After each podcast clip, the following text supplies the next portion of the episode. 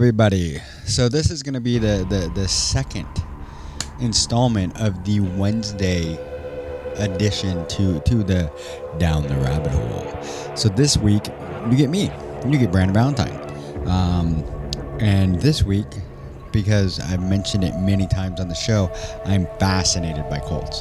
I love reading about Colts and kind of going down that rabbit hole of how insane they are and the things that they do. And um, so for this episode, I picked out Aum Shinrikyo. For those that haven't heard of Aum Shinrikyo, you've probably heard of the one thing that they're famous for, which was the 1995 sarin gas attacks on the Japanese subway.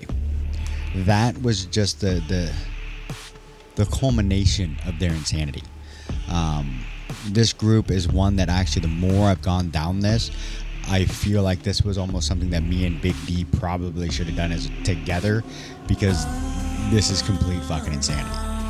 Um, complete insanity. Uh, to go down this, I've got literally, I've done more research on this one than probably any episode we've done because once I started doing the research, I couldn't stop because I just kept finding more and more insanity. Um, yeah, so we'll, we'll just dive right straight into this. Aum Shinrikyo, like I said, it was a it's a, and one thing I am going to warn everyone on, I have a very American tongue. Um, I guess it's about the only way I can say this. Um, so I'm going to screw up a lot of these words, um, a lot of the pronunciations of these words because this whole cult, all of it is out of Japan. So I'm going to mess up the the, the, the pronunciation of a lot of this stuff. But we'll start off with the, the gentleman who started, and I guess gentleman is a, is a really sick way to say anything about this guy, who started the cult. Um, his name, he was born Chizuo Matsumoto. Um, and he was born in 1955 into a large, poor family of tatami mat makers in Japan's Kumamoto Prefecture.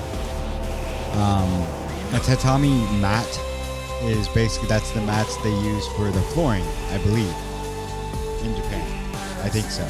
I'm kind of trying to look. B just being my sound engineer today, and he just gave me a thumbs up saying I said that right. He took a couple of years of Japanese, so um, he keeps giving me really dirty looks every time I pronounce half these words. So I'm pretty sure that uh, most of them are wrong. That's why I warned you all.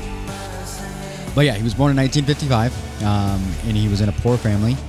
Uh, but he was born with infantile glaucoma, uh, which made him actually lose all sight in his left eye and go partially blind in his right eye um, at a very young age. So he was basically almost blind.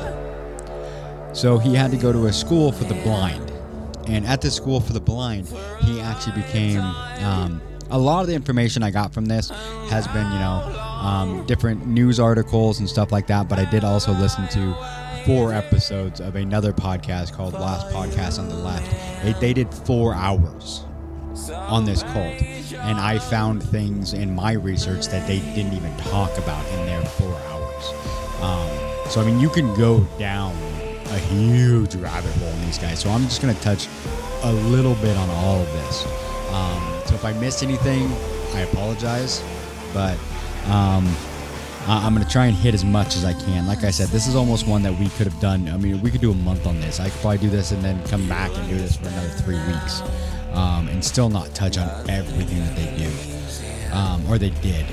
Um, so yeah, so he went to school, a school for the blind, and pretty much in a school for the blind, as they, they mentioned on the last podcast on the left, was um, the the man, the, the boy with one eye is king in the school for the blind because he can pretty much do what everyone else can't. So he had partial sight in his right eye, which was enough to be able to kind of get around. Even though he's blind in his left, he could partially see out of his right. So what he would do is he, he was a bully.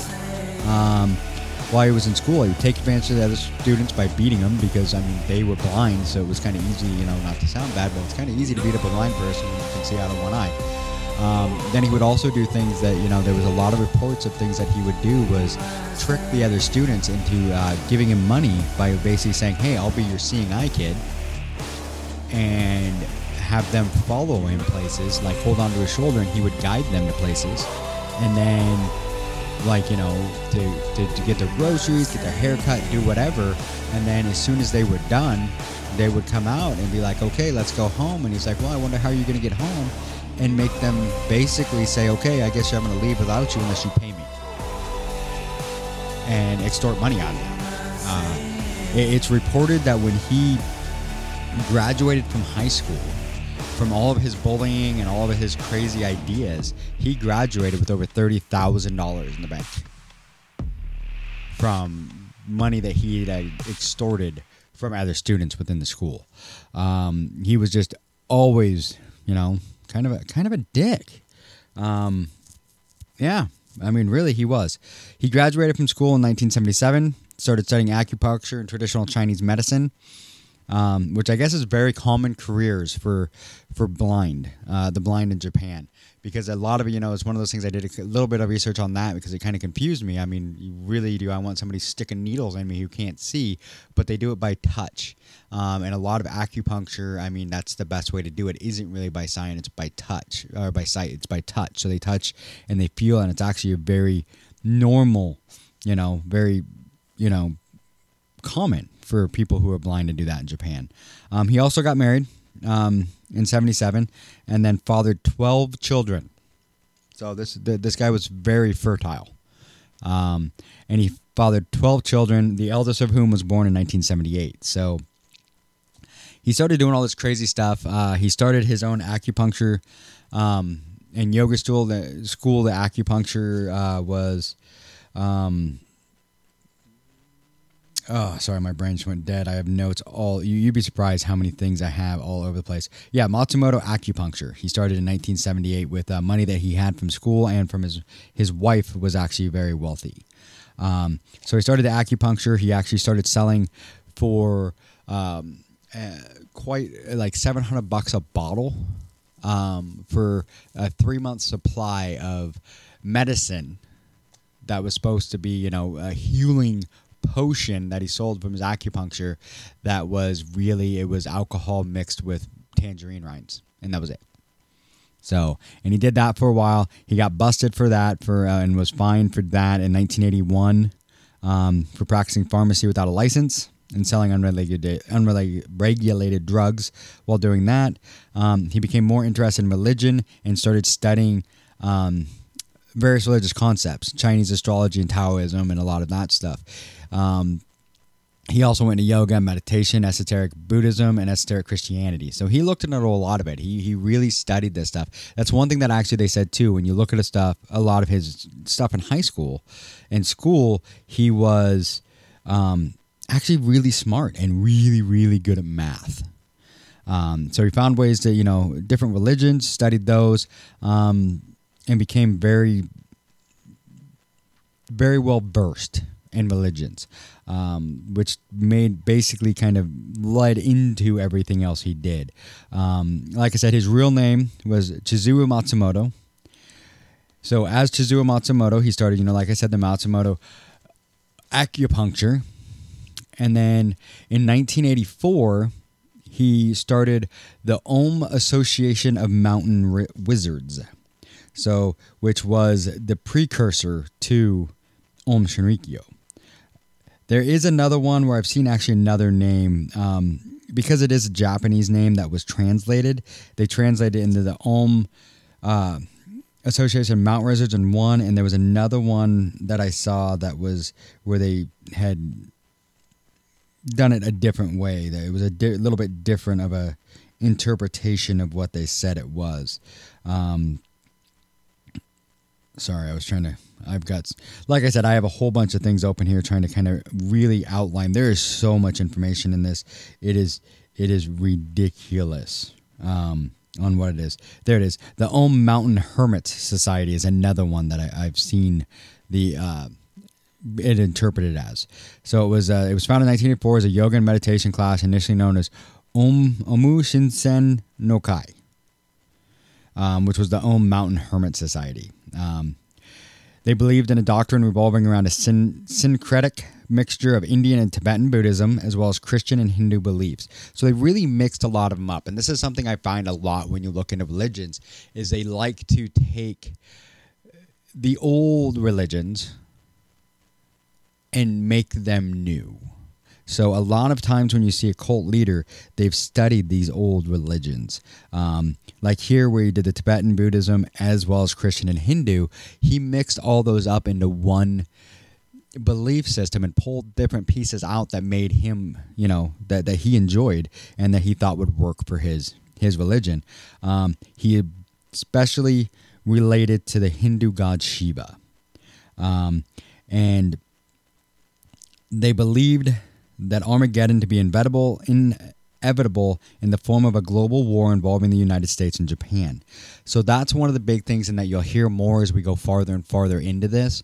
Is he believes there's going to be Armageddon, and actually, there's different times where I've seen him refer to as Harumageddon, but he's expecting that to happen. Um, why do you give me that weird look, Beach? He's giving me weird looks. I know you don't hear him much. He's not talking, but he is my sound guy because I'm recording this in my home studio instead of the studio that you know we normally record at. Um, and I'm horrible with the the technology. So, but you see this a lot where they, they take those and they, they, they you know mix the religions and like I said, yeah, the, the Armageddon. He really believes that there's going to be Armageddon that is going to be started by a nuclear war between Japan and the United States um, which is very scary in a lot of ways. But really, it comes down to, and I've already mentioned the sarin attack in 1995, and we'll get to that. But that really was his attempt to start the war himself. Um, to where he got to a point where pretty much he was going to make his prophecy come true by actually forcing it to happen. Um, which is insane. So, and, and we, like I said, we will get that. that. Um, he also believed that non-members, people who were not part of the member, which is a lot of times you see this in cults too, where he basically tells everyone that unless you're, if you're a member of his cult, and one of his followers, then you are destined to live through Armageddon. But you will not live through Armageddon if you are not following him, and that you are doomed to eternal hell if you are not one of his members. Um, but, and here's where the other part comes in if you aren't a member, you could be saved if you were killed by one of his cult members. Which is another thing we'll get into where we talk about karma and the way he perverts the whole idea of karma in his religion to make it karma fit what he wants it to. And he very much perverts the whole idea of karma, um, what we believe is karma, um, and it is it, it is very very interesting. Um, so, like I said, only members of his cult will survive the apocalypse and would afterwards build the kingdom of Shambhala. In 1987, the group rebranded and established a New York branch um, and opened headquarters in Fujinomiya. Oh, I can't say that word. Fujinomiya, Around this time, the mental health of Matsumoto, now going by the name, which he changed his name in 1987 when they they they also renamed the the rename to Aum Shinrikyo. Um, he changes the name to Shoko Asahara. Um, and at this point, his, his, mental health starts to deteriorate.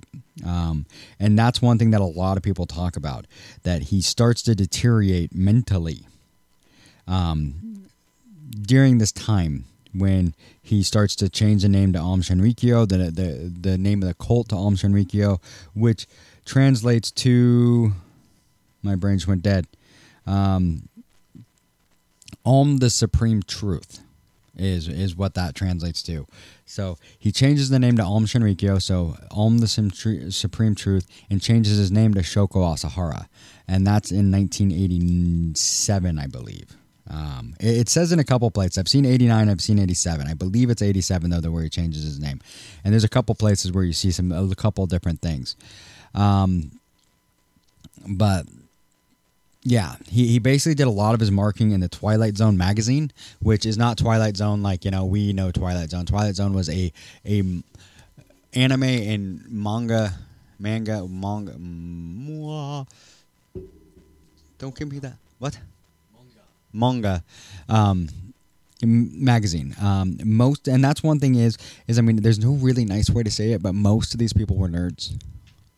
Um, and that's kind of what he preyed on was he put things out into the you know twilight zone magazine and basically told people that he give them superpowers do all of this stuff and one of the pictures it looks as though he's levitating because he was actually and i really like to see how this is done was able to use a yoga move to make his leg muscles so strong that he could sit down and make himself hop like high enough up that they could take a picture and it looked as though he was levitating.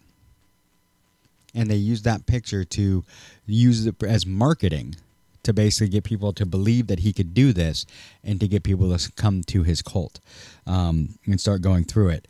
And this is where it starts to get interesting. I mean, not that it isn't interesting already, but he starts to get people to come in to the cult.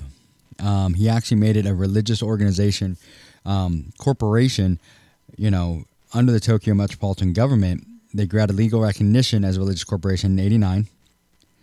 And that's kind of, you know, where everything starts to go wonky. Um, and he starts to do some pretty interesting things. Um, I mean, people are killed throughout this thing. I mean, it's like I said, it, it, it is very, very difficult at times to really go through this and kind of really talk about, you know, everything that happened because it, it, bounces so much really reading through this and trying to figure out all this stuff. Um, and it's just, there's so much. Um, but one thing that he did with his, his religion and with the cult is something that many cults do. Something that I've seen quite a lot when I've looked at cults is they do what they call ideology ideolo- ideology ideology totalitism which basically is something that's used quite often with cults. And what it is is basically you you isolate people away from everything. So that basically the person is they are the only thing they know is what the cult tells them. So all of their news, they they have no contact with their family. They have no contact with the outside world besides what the cult tells them that you know any information. So when the cult's telling them, you know, in, in these situations, you know he he convinced everyone that the US was out to get them that while these people who were you know living because I mean they got to a point where they were living in you know uh, compounds built for the cult and in dire conditions they ate only when he what he told them to eat what he told them they could eat a lot of times that was like one meal of boiled vegetables a day and that was it um, to a point where he kept them, you know, basically almost sick, uh, and convinced them that the reason why they felt sick and why everything was, you know, everything was going on was because that the U.S. and daily was flying jets over the their compounds and releasing bio biological warfare onto them and making them sick not the, the dire conditions that he was having them live under and live in. No, the U.S. was attacking them, and they believed him. And that was part of it. They did that, they believed him, and he had all these rules that they had to follow. But, of course, as is typical, um, he didn't have to follow those rules. So, some of the things that he would do, he basically modeled the whole religion off of the Japanese school system where basically you don't question authority. Instead of, you know, test every day, it was, you know, like quizzes and stuff like that. It was different tasks that he would give them and different things like that. So to keep them you know something to do and basically kept it so that they, they never questioned authority and anyone who who's done any research on the japanese school system that's how it is they give you constant quizzes constant tests keep you constantly on your toes and you cannot question the authority. If the teacher says something, that is fact. Um, and that's pretty much how he modeled the whole cult. So that was what it was. It was pretty much you you couldn't question him because if you question him, you, that was questioning authority. And you know, in the Japanese culture, that is something you just don't do. Um, the followers, um, once they were in in the compound and living there, followers were allowed five hours of sleep a night at max and priests were only allowed three hours of sleep at max. Um, they, sorry, like I said, massive, massive notes. Just trying to remember. I wrote notes about it, but I don't see it here. But basically, what they did is they, you know, like I said, they modeled it after um, the Japanese school system. They they you know structured the whole thing off of old religions and then packages it as new, which was like I said earlier, was a typical thing for cults. You basically took the old religions, but you packages that if it's something new, and basically it helps people to follow because it, it, gives them something familiar. It's something new, but at the same time, it's a familiar feeling. So that's why you see a lot of the religions and the cults based in the U.S. and uh, here are based off Christian or Catholic beliefs, um, because we are that. That's the religion that most people associate here with. Um, the only one you don't see that really is Scientology. Is one that really kind of they stepped out and did their own thing, um, amazingly. Uh, but you look at like Mormons, um, which I know I'm going to get crap from the Mormons because I'm just I just said they're a cult, but um, they are. I, I, I grew up in it. Uh, Mormons, um, the Church of God, um, which is one that me and Big D, like I said, are going to cover at some point. That's a screwed up one, but it's based in Christian beliefs. Um, Waco, based in Christian beliefs. A lot of those, the big cults that we see here and that we hear about, if you look into them, they're based on Christian Christian beliefs, but then those beliefs are perverted, and they're perverted in a way that basically it, you it's easy for people to see familiarity in it and follow it. Um, and it's basically by taking the reading of the Bible and perverting it. And basically, that's what he did, but he did it with Buddhism because he's in Japan in Buddhism was before you know um, uh, before Buddhism, Taoism, those were all the religions of that area. Um, in the uh, leading up to World War II, they had changed that a little bit, where the religion was really based off of the uh, supreme leader, um, that he was a god and they worshipped him. But what a lot of people don't realize is that when Japan lost in World War II, and uh, we bombed them. Um, which is a whole nother fun thing that we should really go down someday on the fact that really the Japanese were technically, um, a lot of people uh, pay attention, were about to surrender to Russia, but we bombed them first so that they couldn't do it. But that's a whole nother conspiracy theory and argument to go down. But that is one of those things that when we bombed them and they we, we won World War II, the, the supreme leader had to not only step down as the supreme leader, he stepped down as a god. And basically gave up his godhood and said, I am not a god.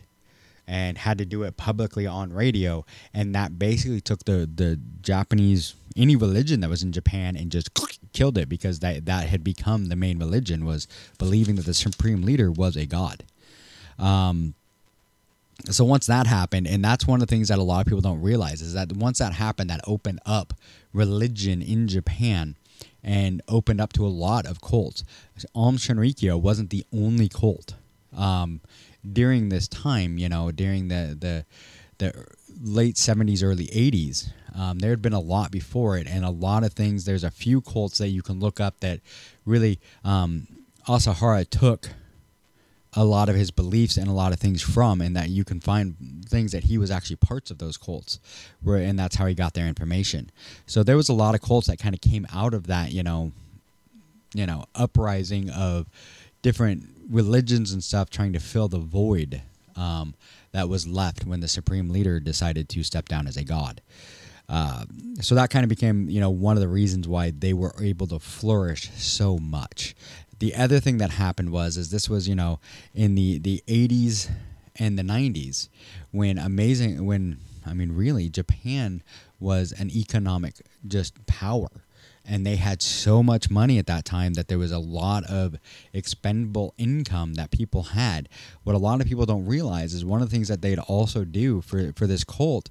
Um, Asahara uh, was selling you know different things. They they would come to get you know training and all that kind of stuff from him. And they would pay large sums sums of money to be able to take these classes and learn from him and, and do everything. And that's kind of how we would get people into it. Because it was kind of one of those things and a lot of it where you you'd see stuff. They would pay you know so much per session to go see him And it was kind of one of those things, not to sound bad, but if you got to a certain point where you're like, uh, this is shit. You were so much money into it, it was almost a sh- you would you would be shamed to back out of it. It's like, oh, hell, I've spent fifty thousand dollars on this. I kind of, I'm kind of in, and, and, that was kind of one of the things that he bank, banked on was people would come in and then they would just keep spending money because everything that you do, okay, you learn this, now you need to spend more money to learn this, um, and that is very similar to what, um, that, uh, God, what are they called? My brain just went dead the one that Tom Cruise is in, Scientology. That's what Scientology does. They they do a lot of that where you have to spend money and then keep spending money to learn. Oh, cool, you've learned this part. Now you want to learn more? Give me more money. And that's kind of how this, you know, Asahara set it up too. Um, but there was one thing that he did was um, he would actually sell um, his dirty bathwater for two thousand dollars a gallon. Um, was one of the things that he did. Um, he would sa- sell his blood in a ceremony that people would drink his blood because they thought that it would give them superpowers um, and heal them. Uh, you could drink tea that had been filtered through his hair. Doesn't that sound yummy? Um, yeah, these were all things that you had to pay, had to pay money for, and then you could have tea with Asahara. But one of the things that he, in this ceremony that a lot of people didn't know, and he wouldn't tell him right away, um, that he would uh, lace your tea with LSD. So you would be drinking tea with him and having an, enlightenment session to, you know, learn things from him. And he would lace your drink with LSD, and um, yeah, then all of a sudden you would just be completely and totally fucked. Um, and that was one thing that he did a lot of. He, he did a lot with LSD, a lot with drugs. Um, he would actually, there was reports that he would give some of his followers so much LSD that he would require that they wear diapers while they were on it. I have done a lot of acid in my life. I have never done so much acid that I shit myself. That's a lot of acid. And this was everyone. Anyway, he would give them so much that he made them wear diapers because they might shit themselves. That's a lot of acid. Um, and this is just some of the crazy stuff. I mean, I haven't even got into, you know, we're almost a half an hour into this episode, and I haven't even started talking about anything else. This is just the the beginnings of this. Um, so yeah, he would have them pay all this, then they would get into into the cult, um, and then he would use the CIA uh, mind, you know, mind control tricks that basically we talked about in MK Ultra. Um, the same kind of things: lack of sleep, like I said, five hours a night at maximum. LSD, and he would make sure they had tasks and everything to do so they had no time to do nothing but the way they needed for the cult. And then they would be so tired afterwards they would have nothing that they would do. He would isolate them and then make sure that their views everything they got that they didn't talk to their family they did nothing and every information they got they got from the cult so that that way he could isolate them, make sure that whatever they thought and their beliefs was everything that he wanted them to believe. So that's how he would get the followers in. That's what he would do to them. There was other things, and then we come into the, the karma. And this is where everything gets weird. This is he perverted the idea of karma to the point that it is sickening. There was one thing that he called what was drop karma, that your karma would be bad so you'd have to drop it. The only way you could drop the karma, according to him, was to be beat with wooden sticks to get rid of your bad karma. And by doing this, you would rid yourself of the bad karma, and the people that were beating you, they would rid themselves of bad karma too and give themselves good karma because they're helping you. And that was that comes into a, a crazy thing that he believes, and he tells the rest of the cult was that he would call it POA which is a, a perverted way of POA. Um, POA is mentioned in other things, you know, where you help someone if someone's dying, you help them die.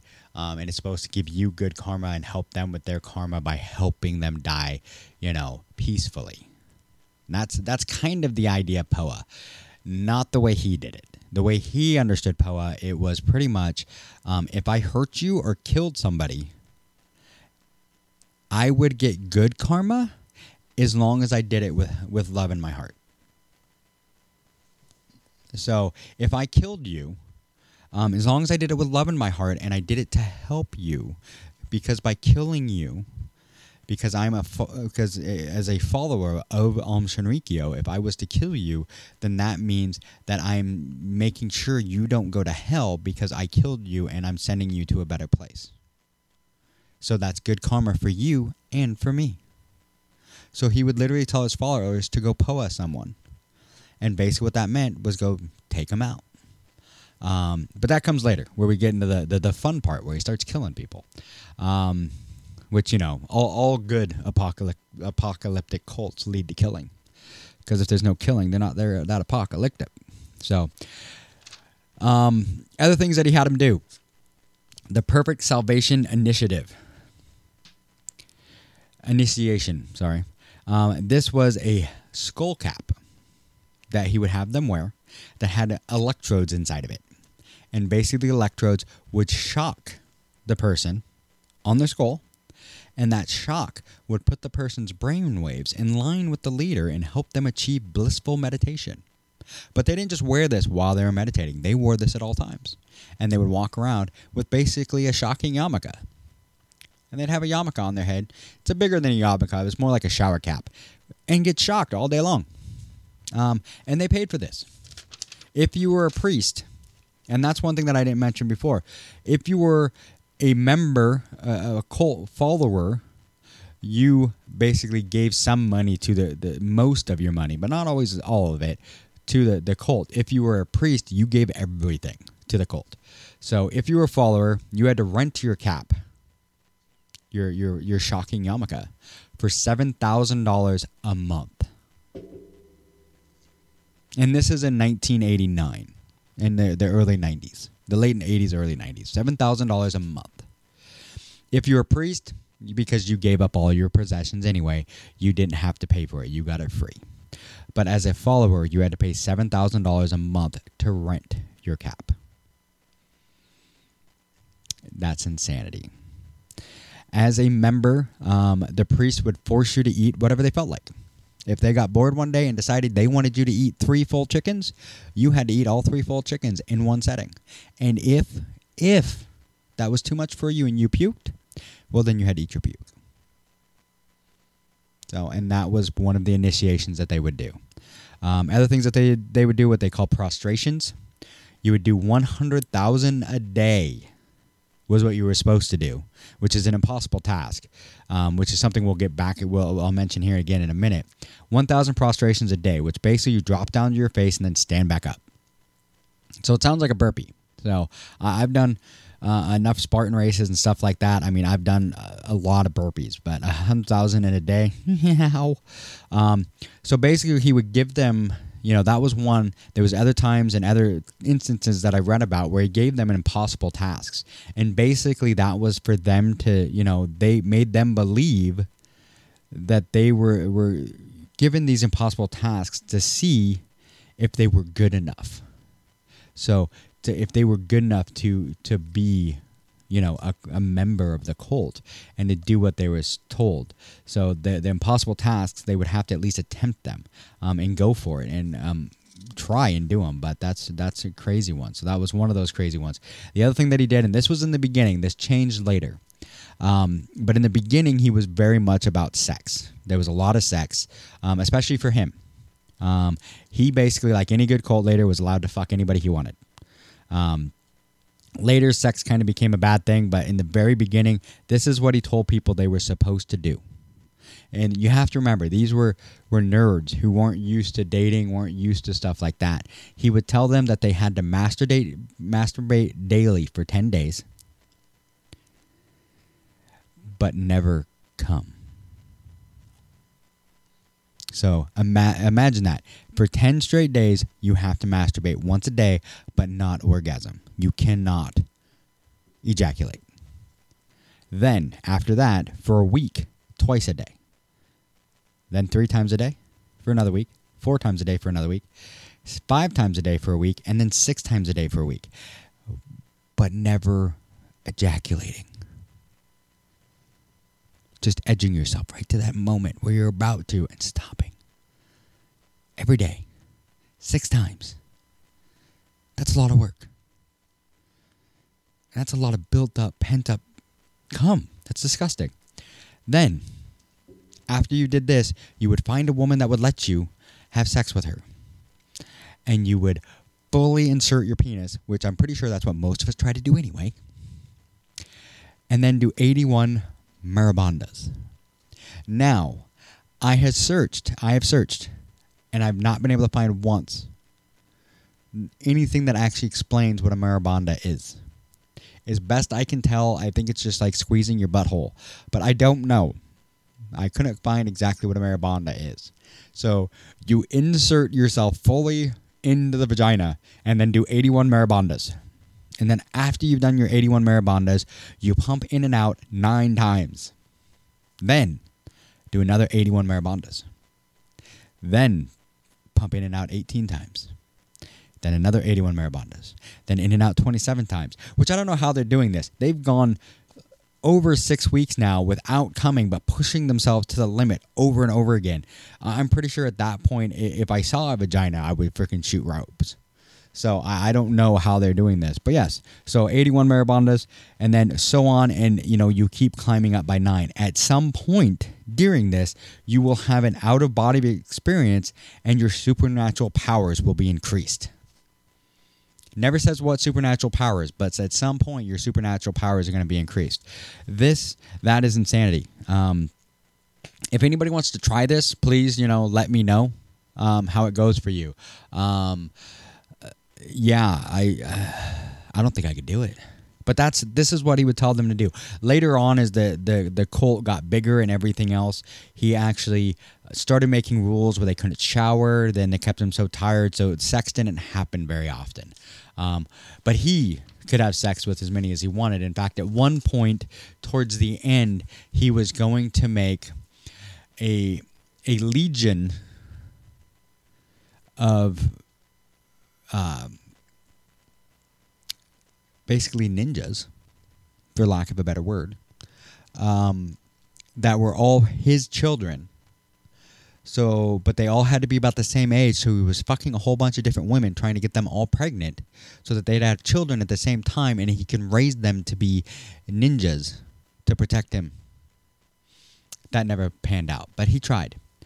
Um, so that's really just kind of how what he did with the members and i mean this is just some of it i mean there's so much more um, things that i found as you go through this and things that he did to his members um, that is just fucking insanity. Um, the karma's insane. Getting them ready for hum- Harumageddon. Um, the the skull caps. I mean, all of that is just a beginning of the things that he did. Um, and it's just all fucking insanity. And that's just, I mean, like I said, that's the beginning. I have five pages of notes just to this point um, on the things that he was doing just to his members. It's it's insanity on what he was able to convince people to do um, in the name of this this cult. Um, and then after that, that's when things start to get really, really interesting. I mean, that's just like I said, what he did to the, the members. What he did outside that, besides what he did to the members there, is where things get crazy. So we, we can talk about basically um, the people he killed. Um, and that's it. Aum Shinrikyo was accused of killing a lot of people. Like I said, most people know of the March 20th, 1995 sarin gas attacks on the Tokyo subway.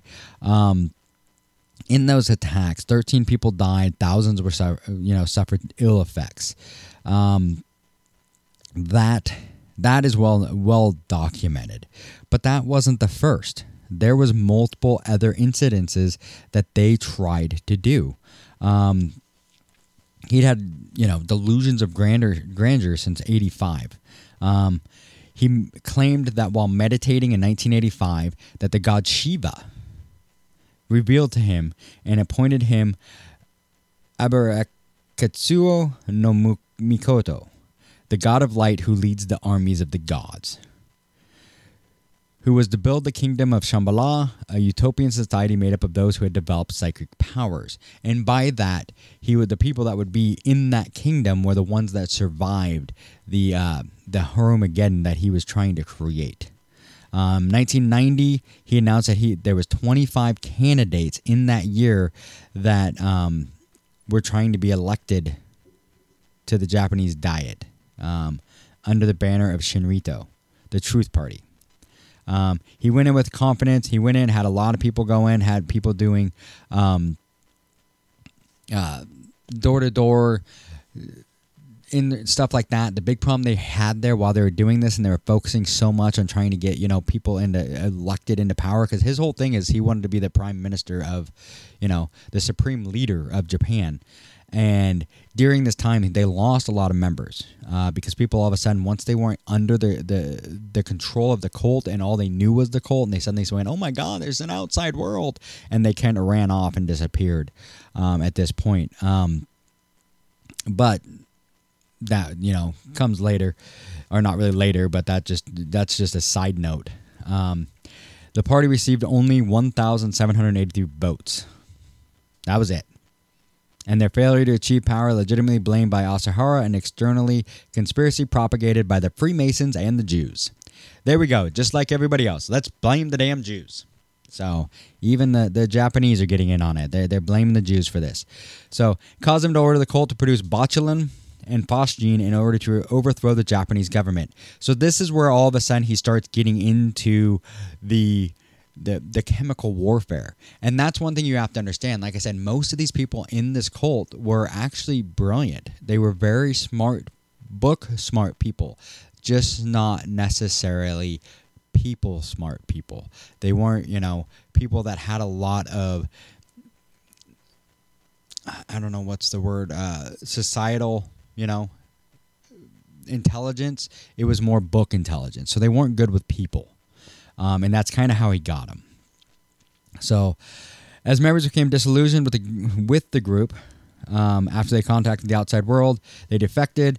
Um, an attitude among the remaining members that the unenlightened did not deserve salvation became became accepted. So anybody who left, it was believed that they did not deserve salvation. So they tried stockpiling botulinum. Um, they tried getting it and stockpiling it. They collected soil samples from the Ishikari River and attempted to produce a toxin using three 10,000 liter capacity fermenters. Um, they were able to get a little bit of botulism, but the problem is, is a lot of people don't realize it's actually very difficult to um, to weaponize.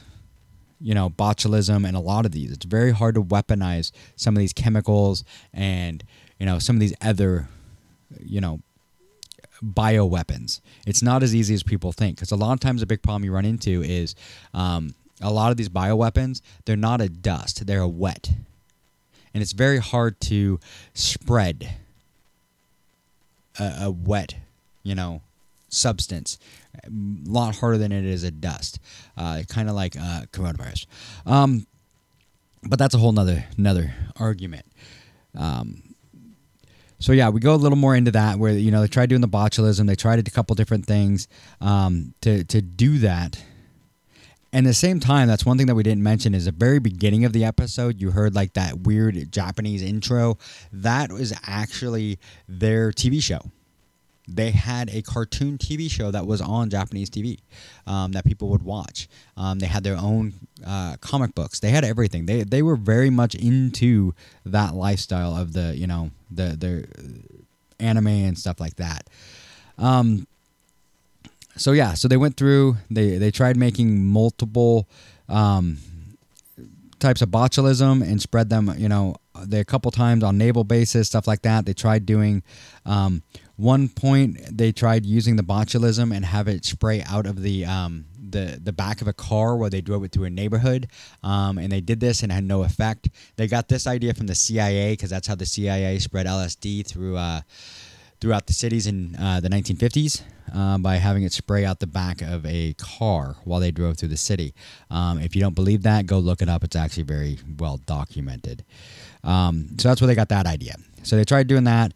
Um, they, they, they failed to cause any real ill effects among the public. Nobody got sick. Um, and that became kind of the, the problem that they were trying to do was to, to do that stuff he also was able to get in, uh, people by having a lot of pictures he would go see there's a, a, picture that he had of him with the dalai lama because apparently in the 80s it was very easy to get to the Dalai Lama and talk to him. Um, and when they asked a lot of the monks that were there if they remembered meeting him and the, the group, and they said that, that yes, and that they were not very well liked, and that he was less interested in light in enlightenment and more interested in how to develop a religion and a cult um, than anything.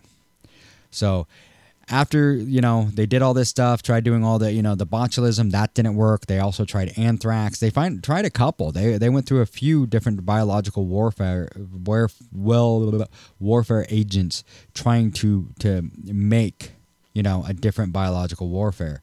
Um, so after that he basically at some point he ended up also declaring himself what in 1992 um, he published a, a an article declaring himself as Christ and identifying with the Lamb of God. So now not only is he the rebirth of Buddha, which he also declared himself as, he's also Christ being reborn. So now he is not just Buddha, he's Buddha and Christ. They're the same person, and it's Asahara. Yeah. So he outlined a doomsday prophecy, which included a third world war. Um, and the final conflict culminated in a nuclear Armageddon. Borrowing the term from the book of Revelation, his purported mission was to take upon himself the sins of the world, and he claimed he could transfer to his followers spiritual power and take away their sins. Asahara claimed to be able to see dark conspiracies everywhere promulg- promulgated by Jews, Freemasons, the Dutch, the British royal family, the rival, rival Japanese religions, and of course the United States. He did not like the United States, and we were the ones that were supposed to have war with Japan and start Armageddon. Um, yeah, I'm not sure about that. Why the Dutch? I mean, there's a few things in here where he mentions the Dutch. He really did not like the Dutch much. Um, at some point in uh, 1992, Asahara made himself was made president of an ironworks. He ended up buying the ironworks because at this point, a lot of people don't realize too they had money from all of the stuff that they'd been doing. Um, at their height, they were estimated to be worth over uh, what I found somewhere. I found differing things. I have found some that have said over 600 million and others that have said over two or 300 million. So somewhere there, I mean, in the hundreds of millions of dollars is what this what this this cult had in their possession. Um, so they basically got a the hold of an ironworks in Japan, and then ended up re um, doing what they call the omification of the plant. Um, and redoing it, remaking the plant into what they needed it and wanted it to be, and actually turned it into an AK. And see, this is one I've seen in a couple different places. I've seen AK 47 and AK 74. I believe it's the AK 47, but yes, AK 47 rifles and to make bullets. So from scratch, they found ways and found the, the things to basically make bullets and guns from scratch and to create and build their own guns um, in the ironworks. So they started building their own guns so that they'd have guns for themselves, not just buying them, building their own. Um, at the same time, once again, they started doing anthrax um, and still trying to do botulism and trying to do it in a better way. Um, they did not once again, we were completely unsuccessful. They did not be able to get it. Uh, they tried doing the sprayer mounted out of the car again, did not work. Um, they tried mixing it in juice for people, did not work. Um, there was a bunch of different failed botulism. They kept trying to botulism uh, attacks all the way up to the Tokyo subway attack. They were still trying to botulism um, and never were able to get it to work. Um, that anthrax program, same thing. Tried it multiple attacks, multiple attacks with the anthrax, but it's never able to get it to quite work. Um, so then basically they eventually went into the chemical. I mean, they've been in the chemical warfare, but they basically what they ended up doing was going to a superpower or a former superpower that was now in some financial ruin and having a lot of problems, and that would be Russia. So as Russia was collapsing, you had all these new countries um, that were being formed out of the former you you know USSR states, you know Azerbaijan and a lot of places like that that were once part of the US, you know part of USSR, part of Mother Russia, are now their own country with no money and nothing else. But what do they have a lot of? Weapons. Because that was one thing Russia was really, really good about. They were really good about making sure that everybody had weapons. You have a gun, you get a gun, you get a helicopter, you get a helicopter. A lot of the stuff was out there. So this is when Aum Shinrikyo decided to go over there and start meeting with people and becoming, you know, going into Russia and some of the former Russian states. The one thing that they ended up in by 1994, they had over 30,000 Aum Shinrikyo members in Ru- the former Russian, former Russia, and uh, you know Russian states. So over there, they had a lot of followers, a lot of followers, and they used those followers to be able to get themselves access to buying weapons and all sorts of stuff like that from these, you know, these states. So one of the things that they they were able to buy was a helicopter. They got a combat helicopter that they were able to get through customs into Japan. Don't ask how, because no one can figure that one out. Apparently, I mean, getting like fruit in Japan is about impossible, but a Russian helicopter, they had no problem. So they were able to get a Russian helicopter past customs and got it into Japan. And the whole idea, and a lot of people like, oh my God, all the rockets, the guns, blah, blah, blah. That's not what they had in mind. Their whole idea was another idea of how they did with the, the exhaust from the car, was to do something similar with the helicopter. To fly it over the top of the city and distribute biological warfare from the helicopter. So, um, luckily though, um, they were never able to get the helicopter off the ground. so yeah, they weren't. They they were really good at some things, but then other things they weren't very good at. But that was one thing they were never able to get it off the ground. Um, there was a lot of other things that they went through, um, and but the main thing that they were able to get their hands on was the plans and the recipe for building sarin gas. So that was one of the main ones. So that's kind of how they got to the sarin gas part. So once again, like I said, I'm going to jump around a lot on this because there's so much information that you kind of start going down one lane and you kind of have to finish it before you go back to another. So one of the things that I did mention earlier is the fact that he they, they killed a lot of people. Uh, most people just know about the sarin gas attacks. They also killed people in other ways. The first known one where they, they know of them killing someone was one of the members left the cult and they came back and one of the ways that they did to to punish people when they leave the cult was they hang them upside down dip their head in ice water um, and then shock them give them electrical shock and that was their punishment for leaving. Um, during this punishment they killed him and that's the first really known one that's been documented that they they're pretty much sure they killed this guy. That I mean, accidentally it happens, you know. But and really, you look at a lot of like serial killers and a lot of other cults. Their their very first death usually is an accidental death. Um, and that's what this was. It was an accidental death. They accidentally killed this guy, but it's what happened next. Next, there was another member that was a friend of the guy, and these were guys that were holdovers from the the you know mountain wizards, you know that had been there a while. So he was fed up. He was he didn't like the way the cult was going, and this was in the you know late like 88, 89. Um, so he was gonna he was gonna rat him out. He's like, yeah, I'm done with this shit. I'm out. I'm gonna go tell him that they killed my friend. Um, so of course they killed him.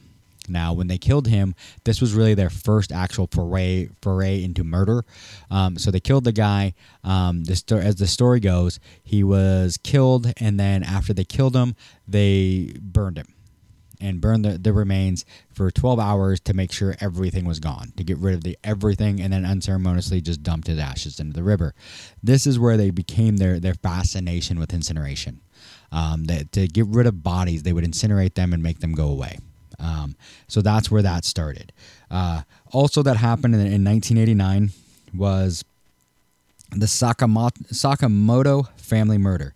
There was a gentleman named I'm just going to say his last name because I'm not going to, if I try pronouncing that first name, I'm going to totally botch that. It's T S U T S U M I Sakamoto. Susumi Makamoto? Sutsumi. Okay, Sutsumi Makamoto. Or Sakamoto. Um, he was a lawyer working on a class action lawsuit against Aum Shinrikyo. And while he was working on that, basically one of the tactics he used was he told or basically went to the newspapers and everything like that and you know the Tokyo Broadcasting System television did an interview with him and in that interview he used a lot of anti Aum you know talks made a, made a lot of comments put a lot of you know stuff into the paper on how bad Aum Shinrikyo was and gave them a lot of un unfavorable press which Aum did not like. So this is one of those times where Asahara decided that he wanted to have Sakamoto poed. So they he sent out a crew of people to go kill him. And it was supposed to just be him. So, and this was October 31st, so Halloween 1989. Um, Sakamoto uh, was successful in persuading Aum leader Shoko Asahara to submit a blood test to test for his special power that the leader claimed was present throughout his body. He found no sign of anything unusual. Disclosure of this could have been potentially embarrassing or damaged Asahara. That same month, Tokyo Broadcasting System Television taped an interview with Sakamoto regarding his anti-Aum efforts. However, the network secretly showed a video of the interview to all members without Sakamoto's knowledge, intentionally breaking its protection of sources. Aum officials then pressured TBS to cancel the planned broadcast of the interview.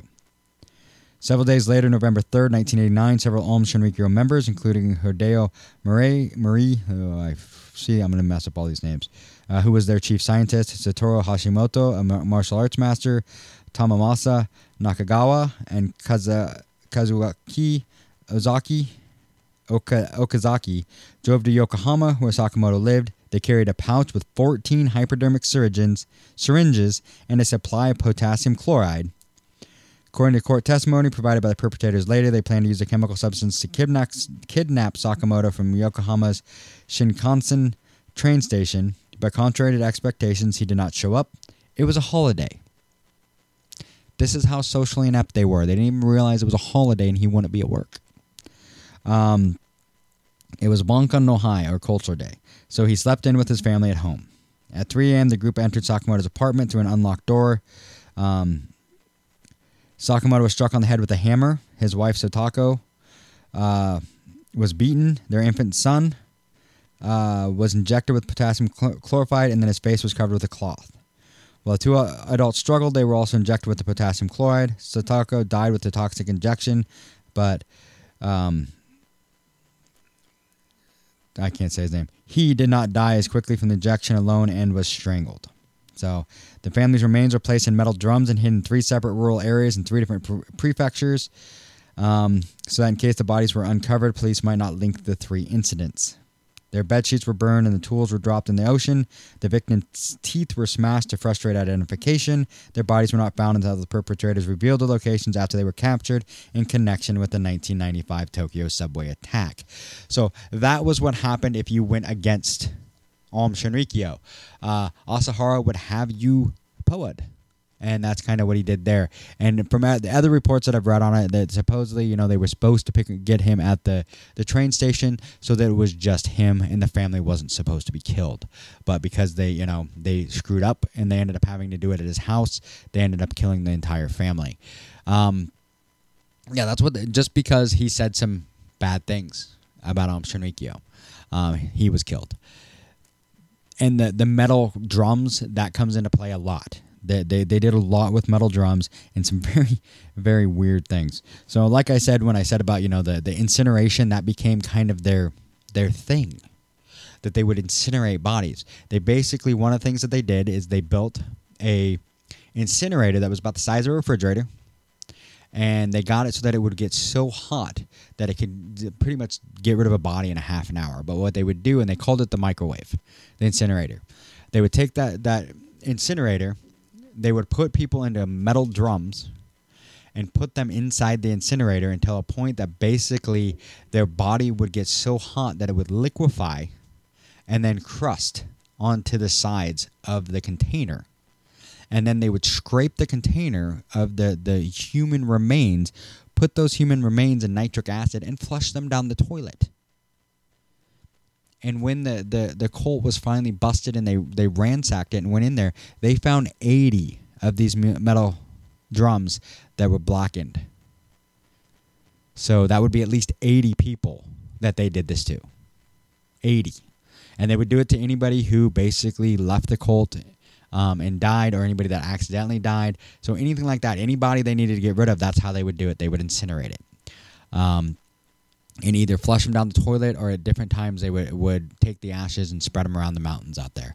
Uh, so this was, yeah, you, you did not leave them. You did not go away. I mean, that's 80. So, and we haven't even got into the actual like attacks. So, you know, I mentioned the, the Tokyo subway attack. That is the, the m- most commonly known is that one. There was more. So, like I said, you had the 80 people that they know that they're pretty sure that they killed, at least 80. There's more. They know of more. Um, there was multiple attempts at attack um, through, you know, up to the the sarin gas attack, multiples uh, that they did. One of the big ones that a lot of people didn't even know they did was the Matsumoto sarin attack. Um, was attempted assassination perpetrated by members of the Aum Shinrikyo Doomsday Cult in Matsumoto on the night of June 27, 1994. So almost a year earlier. They killed eight people and over 500 harmed by a sarin aerosol that was re- released from a converted refrigerator truck in the Kaichi Heights area. The attack was perpetrated by nine was perpetrated nine months before the better known Tokyo subway sarin attack. So this was one in a quiet residential area in the city of Matsumoto. Um, in carrying out the attack, Aum Shinrikyo had two goals to attack three judges who were expected to rule against the cult in a lawsuit concerning a real estate dispute and to test the efficiency of its sarin which the cult was manufactured at one of its facilities as a weapon of mass murder. Residents of Matsumoto had also angered Aum founder Shoko Asahara by vigorously opposing his plan to set up an office and factory in the city's southern area. Opponents of the plan gathered 140,000 signatures on an anti Aum petition, equivalent to 70% of Matsumoto's population at the time. Um, their original plan was to release the aerosol into the Matsumoto courthouse. was altered when the cult members arrived in the city after the courthouse had closed. The cult members decided to instead target a three-story apartment building where the city's judges resided. Um, at 10:40 p.m. So this is kind of one of those things. that's always quite interesting. As the more I researched this and went down this, um, these are like the keystone cops of clan uh, of a cult. Um, because they bumble through so much shit where they totally fuck it up. Where I talk about like the AK, uh, you know, 47 factory. Um, they were never able to produce even near what they wanted to because most of these guys weren't I mean they were they were smart but a lot of times what they were doing weren't in the fields that they were known. Like that was part of the problem with the biologicals. They really had no biologists. What they had was engineers um, and, and, stuff like that that were trying to be biologists. So there was real no biologist. They were teaching themselves, which is also shows that how smart they were that they weren't biologists and they taught themselves how to make chemical warfare, you know, chemical biological agents. So I mean, it's it's kind of a, an amazing thing that they did, but at the same time, they were they were like the keystone cops of of cults, where they just kind of bumbled their way through this. Almost everything they do, it's it's a comedy of errors of like, really, how did this even work? Um, so yeah, at 11:30 p.m., Matsumoto police received an urgent report from paramedics that casualties were being transported to hospitals. The patients were suffering from darkened vision, eye pain, headaches, nausea, diarrhea, miosis, and numbness in their hands. Some victims described having seen a fog with a pungent and irritating smell floating by. A total of 274 people were treated. Five dead residents were discovered in their apartments, and two died in hospital immediately after admission. Um, an eighth victim, Sumiko Kono, remained in a coma for 14 years and died in 2008. Um, this is one thing that you have to understand too. Sarin gas is fucking nasty. Um, it, it's horrible uh, what it does, and and that's one thing that you know that you, you got to kind of understand. So this is the definition of sarin. It's an sarin. It's an extremely toxic synthetic uh, organ organophosphorus compound, a colorless or odorless liquid, which, yes, there's a lot of stuff about them smelling it. That's because they did not have pure sarin. There was 30% sarin. Um, what they built had a smell to it because that was the other stuff that was in it. Um, It was a colorless, odorless liquid. It is called used as a chemical weapon due to its extreme potency as a nerve agent. Exposure is lethal, even at very low concentrations, where death can occur within one to ten minutes after direct inhalation of a lethal dose. Due to suffocation from respiratory paralysis, unless antidotes are quickly administered, people absorb a non-lethal dose but do not receive immediate medical attention may suffer permanent neurological damage. So it is nasty. Um, it's something that you don't want to be yeah have to to be exposed to. Um, it's horrible. So they did that. The Matsumoto the Matsumoto attack was nine months before the Tokyo attack. So this was kind of a, a scheduled, uh, not a scheduled, but a a a test. But at the same time, if you look at the time frame, they did this to try and because they were about to be sued by a judge or, or by a, by a judge. These three judges were about to, you know, not sue them, but actually, you know, look at a case that was they were involved in. So if they get rid of the judges, it would take the, the heat off them, and then they, the the case would go away. Um, the same thing that happened when we talked about the Sakamoto Sakamoto family family family murder because Sakamoto had went against them and talked against them, so they decided to murder him. This is a typical thing you see with cults, where people go against them or say something against them, and they try and have them killed or taken out or discredited. With the you know Aum Shinrikyo, they did this quite often. The next one, you know, really we talked a few about them, and like I said, I could go honestly with everything that I have, I could do another two hours on this. Um, and I know I've been all over the place with this, but there is so much stuff. Um, I really feel like I, I, need to, you know, do more episodes with this, and maybe even sit down with Big D and in a couple months do a full blown out episode. You know, like four parter on this. Um, like I said, the the one podcast that I got a lot of stuff from and that I listened to was four hours, um, and there was still stuff that they missed that they didn't get in there. Um, so basically, we're over an hour, um, which I really don't have a time frame on this, but I don't want to bore you guys too much longer. So I'll jump right to the Tokyo subway attack. Um, this was the big thing that everyone knows about and the culmination of everything they did. And this was a thing, once again, they knew because they had people in the, the government, they had people in the police force, they had people that were, you know, part of the military that were all involved in these. So they knew when they were about to be raided and things were about to happen. So they knew that the, the police department was going to move on them. So to deal with that, they did the normal thing. They went for a mass attack. They also tried to make this mass attack look as though it was done by the U.S. so that the Tokyo would hopefully retaliate against the U.S. and that would basically start Armageddon and start World War III, which is what they wanted. Um, so the Tokyo subway sarin attack uh, was an act of domestic terrorism perpetrated on March 20th, 1995, in Tokyo by members of the Aum Shinrikyo. And five coordinated attacks, the perpetrators released sarin on three lines of the Tokyo Metro. Um, during rush hour, killing 13 people, injuring 5,500, and causing temporary vision problems for nearly a thousand. The attack was directed against trains passing through um, the Japanese Parliament, where part Japanese Parliament was headquartered. It was through the Japanese Parliament headquarters. So basically, and part of the big thing was is the main police department was where these trains all culminated, and they were timing it in a way that when it the the siren would go off, it would go off as the officers were like during shift change. So to do as much damage to officers as possible. And the one thing is, a lot of people look at the numbers in this and see 13 death dead and 5,500 people injured um, and think that's a large number. This was nothing compared to what they were going for. They were hoping for tens of thousands of people dead, but because they didn't do, they, they once again, you know, the the Keystone Cops of of cults, they bumbled through this in a way that if this would have gone correctly and they would have done the sarin correctly and done everything correctly, that they would have killed so much more. Um, and part of the problem you run into is the the Japanese subways are considered some of the best, most timed, on time subways ever. Nothing stops the subways.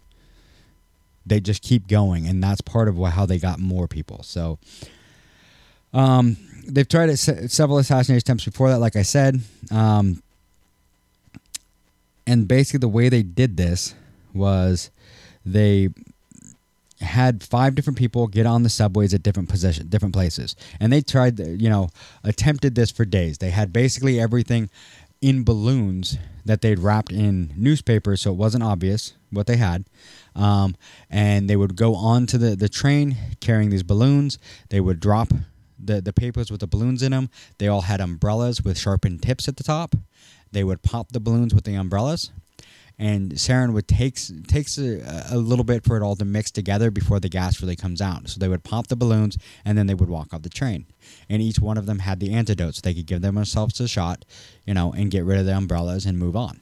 Um, so they went through this. Everyone did what they were told. There were a couple that had issues, you know, with popping their balloons. Um, it's very hard to find a lot of information on exactly how the attack went. Um, there we go. So this is actually kind of how it went. So on Mo- Monday, March 20th, five members of Aum Shinrikyo launched a chemical attack on the Tokyo subway on lines that are part of the present-day Tokyo Metro, one of the world's busiest commuter transport systems at the peak of the morning rush hour. Chemical agent used was liquid sarin. Was contained in plastic bags, which each team then wrapped in newspaper. Each perpetrator carried two packets totaling approximately 0.9 liters of sarin, except Yasuo Hayashi, who carried three bags totaling approximately 1.3 liters. Aum originally planned to spread the sarin as an aerosol, but did not fall through with it. Sarin, you know. Uh, so basically, what they did, they carried their packets of sarin in umbrellas with the sharpened tips. The perpetrators boarded their appointed trains at prearranged stations. The sarin packets were dropped and punctured several times with the sharpened tip of the umbrella. Each perpetrator then got off the train and exited the station to meet his accomplice with a car. Leaving the punctured packets on the floor allowed the sarin to leak out into the train car and stations. This sarin affected passengers, subway workers, and those who came into contact with them. Sarin is most volatile of the nerve agents, which means it can quickly and easily evaporate from liquid into a vapor and spread into the vi- environment. People can be exposed to vapor even if they do not come in contact with the liquid form of sarin. Because it evaporates so quickly, sarin presents an immediate but short lived threat. So each one, there was two people on each line. Um, and they went through. Well, there was a couple different lines. They went through the lines. You know, on each train, there was a different person on each train. They went through and punctured their bags. Everything kind of went okay. So, um, two sarin packets on the Chiyoda line. Uh, Hayusha was a perpetrator at Niimi and his getaway driver on the way to Sendagi station. Niimi purchased newspapers to wrap the sarin packets in. Um, Hayashi eventually chose to use Akahata, wearing a surgical mask commonly worn by the Japanese during cold and flu season. Hayasha boarded the first car of southwest bound 748 Chiyoda Line train number A725K as the train approached Shin Okum. oh gosh, see, I'm going to screw up all these. So, as it went to the station, the central business district in Chiyoda, he punctured one of his two bags of sarin, leaving the other untouched, and exited the train. The train proceeded down the line with the punctured bag of sarin, leaking until four stops later. There, the bags were removed and eventually disposed of by station attendants, of whom two died. So, the station attendants noticed the bags, cleaned them up, and when they were in the process of cleaning up, they exposed themselves and they died. Uh, the train continued on the next station, where it was completely stopped, evacuated, and cleaned. Um, two men were assigned to release two sarin packets on the westbound Marunouchi line, destined for Ogikubo station. The pair left Aum headquarters at 6 a.m. Uh, to Yotsuya station. There, Hayus boarded a westbound Marunouchi line train, then charged, changed a northbound train, and got off at another station. He then bought a sports tabloid to wrap the sarin packets in and boarded the second car of Marunouchi Line Train A77 as he was about to release the sarin. Hiroshi believed the loud noises ca- caused by the newspaper wrapped packets had caught the attention of a schoolgirl. Schoolgirl. To avoid further sus- suspicion, he got off the train and moved to the third car instead of the second. As the train approached the station, Hiroshi dropped the newspapers to the floor, repeated an Aum mantra, and punctured both sarin packets with so much force that he bent the tip of his sharpened umbrella. Both packets successfully broken. Uh, 900 millimeters of sarin was released onto the floor of the train. Hirose then departed the train at Okonomuzu and left via Kitamura's car, waiting outside the station. His clumsy release of the sarin resulted in him accidentally poisoning himself, but he was able to administer an antidote stored in Kitamura's car. Uh, 14 stops later, two severely injured passengers were carried out of the train car while station attendant Sumio Nishimura removed the sarin packets. One of these two passengers was the only fatality from this attack. The train, con- train continued with sarin still on the floor of the third car. Five stops later, at 8:38, the train reached Ogikubo Station, the end of the Mariuchi line, all while passengers continued to board the train. The train continued eastbound until it was finally taken out of service. Two stops later, the entire ordeal resulted in one passenger's death, with 358 being seriously injured. So each one kind of goes this way. You know, same thing. Wrap two serving packets on the the next one. They arrived at the station, put on a wig. This is the only one that the guy put on a wig um, and fake glasses, so he tried to hide his identity. Not sure why nobody else did. Um, well, began poking the sarin packets when the train reached the next station. He fled the scene with the leaving the sarin packets on the train car. The packets were not fully punctured. During his drop, Yokomuma left one packet fully intact, while the other packet was only punctured once, and with a small hole, results in the sarin being released slowly. Um, so that one, there wasn't a whole lot. Um, no fatalities in that one. Uh, so basically, as we go through, they're all pretty much the same. Um, there's one gentleman who, uh, Hayashi, who actually questioned why he should do this and then basically came back to the impossible task where he basically thought of you know the impossible tasks that they'd been given before and that was more his reason to actually do it is he was given the you know impossible task um, every one of these guys was was convicted um, of the attacks and all of them including uh, Asahara were killed um, and executed. Shoko Asahara was executed, found guilty of a lot of things, and executed by hanging in 2018. Um, you know, which, I mean, he deserved because he did some pretty nasty shit. So this is a long episode, and I mean, there's so much more I could go into. I really just kind of did a quick overview, and I mean, I guess I say quick, but it was an hour, you know, almost an hour and a half. Um, episode. But one of the big things to really look at here, and one of the things that I noticed quite a bit is after doing the episodes that we have done on propaganda and everything else, you look at a lot of the things that they do in these cults and think about what's being done in our society right now, where we are being isolated. We are being taken away. We can't go see our family. We just see what see on Facebook what we, we see. They are starting to tell us what we can and can't see on Facebook, and they're they're they're limiting what we can see. And yes, they are a private company; it is their right to do that. Um, but at the same time, they're censoring what we do see, and we're allowing it to happen. Um, this is what you see in cult mentality quite often, and that is one of the things that scares me so much right now. Is you see all of this, these these cult mentalities, and all these cults that I've looked at, and everything else, and you see all the propaganda and everything they use, and you see how much they're using it right now in our society, in our world, in our government, in our country. Um, read between the lines. Look at what's going on. Pay attention. Um, don't believe just what they tell you. Don't be a follower. Don't look at these things and just believe all this crazy stuff because I told you. Don't believe what you're hearing just because me and Big D tell you. Do some research. Look at things yourself. Read between the lines. Know what's going on. Don't just think that, you know, somebody's telling you something, so, well, it's got to be true. Um, that is what they're hoping for. That is the whole idea. You look at a lot of these religions that happened, and the reason why, you know, Asahara was able to do this so well is because everybody in Japan had pretty much been trained from a young age that you don't question authority. You don't do that in school. You don't do that at all. You don't question authority. You do what you're told.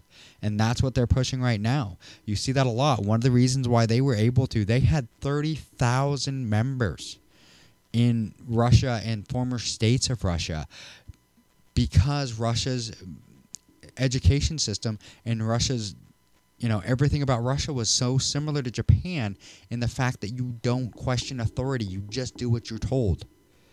That it was easy for them to take over you know and get people to follow um, and listen to what they're saying because that's what they're used to. Um, so think for yourself. Open your eyes. Be a thinker. Be a be a researcher. Pay attention. Because, like I said, I do a lot of this research. I love cults, they fascinate me. And it's fascinating to see how some of these people were duped. And if you look at a lot of these people and you look at the backgrounds on some of these people, one of those people that was part of the, the group that performed the sarin attack and, and brought it on and did it was a doctor. He was the one that questioned everything. Because in his before he was a member of the cult and did all that, he was a doctor and he helped people and saved people. And they were able to convince him that to save people and to help people you had to kill them. They all believed that every one of those people that they were killing on their trains, they were sending to a better life and giving good karma to because they had been told by a lunatic by a man that had so much acid in his system and so many other drugs, which is another thing you see with cult leaders that they basically become the battery and the power source for their cult, that they get drained so bad that most of them do move on to drugs and alcohol and speed. They need speed, speed, speed is one of the big ones. They love their speed. Um, and Asahara was no different. Speed. Um, LSD was his favorite. Um, like I said, they did so much LSD. He would give people so much LSD that he would make them wear a diaper. Now, I would like to know if anybody out there, if there's anybody out there that's ever done so much LSD that they needed a diaper because they shit themselves. I want to hear about it. Because, like I said, I have done a lot of drugs in my lifetime, and I've never done so many drugs that I shit myself. There may have been one time with alcohol, but that's a whole nother story.